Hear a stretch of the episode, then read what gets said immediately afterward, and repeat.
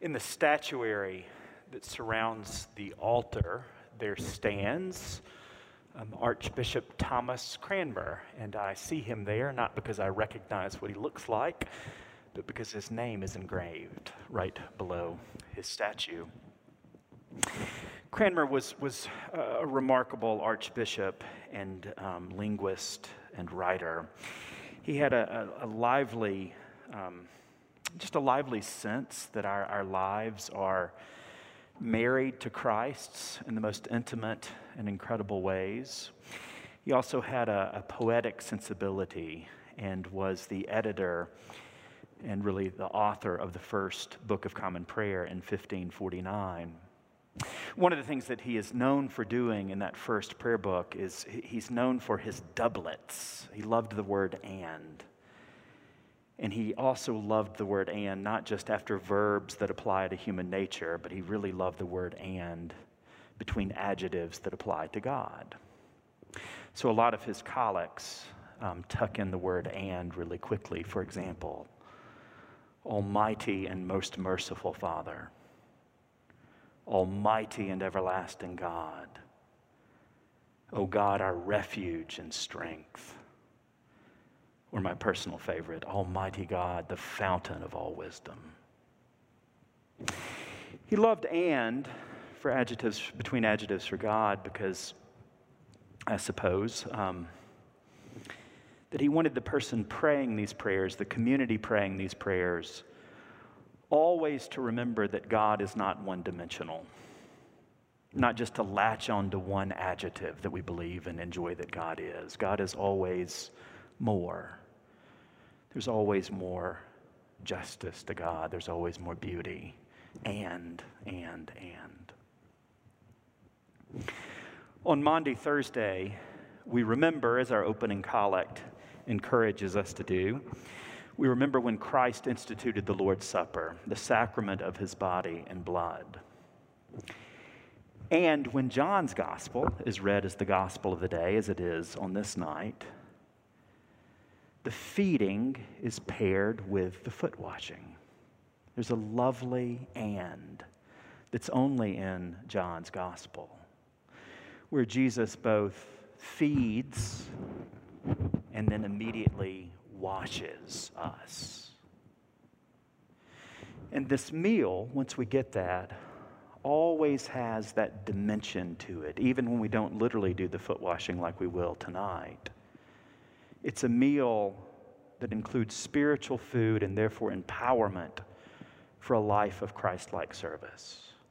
Always both, never just one. The and is essential.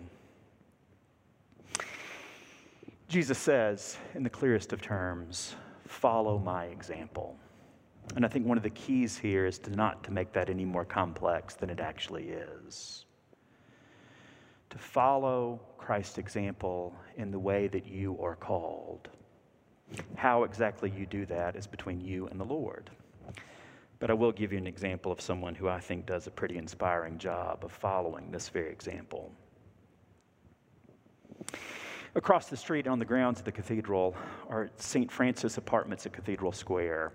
It's an apartment complex overseen by the St. Francis Center, and it includes about 50 residents who um, were moved off of the streets of Denver and into their these new and wonderful homes. The apartments have been on our grounds for three years. They opened exactly three years ago this winter, actually.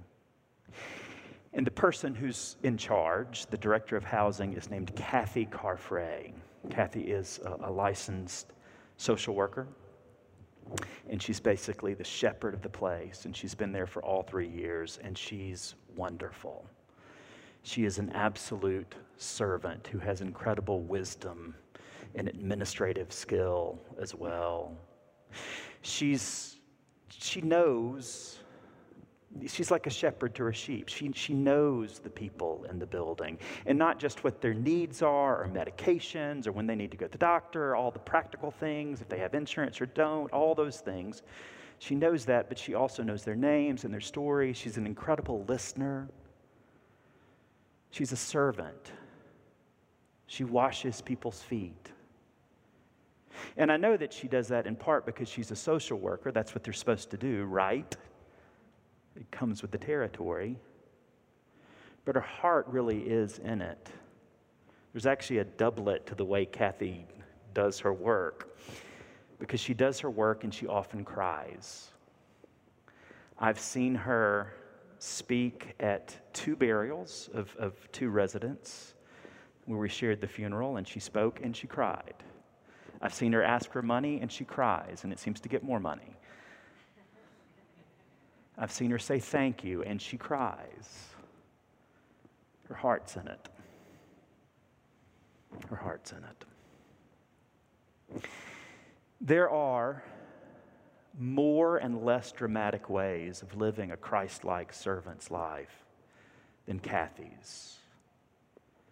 But the point is not how exactly you do it, but that you do it.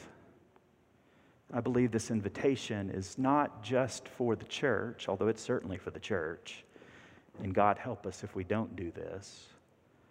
I believe it's also for the world that anyone at any moment can follow this example at just the right time. People in power, there have been queens and presidents who lived Christ like servant lives. There have been accountants, musicians, parents, even snowboarders. I'm trying to make the you might not know, but skiers don't often like snowboarders. I'm just making sure that they know that the snowboarders are included. that anyone, anyone can live this life at any moment. Whether you are the boldest advocate for justice on God's green earth and loud about it, or a quiet servant who avoids noise and crowds at all times, none of that is the point. The point is never drama, it's not a competition. The point is simply to use water, the same water that Jesus used. All the other ingredients are optional.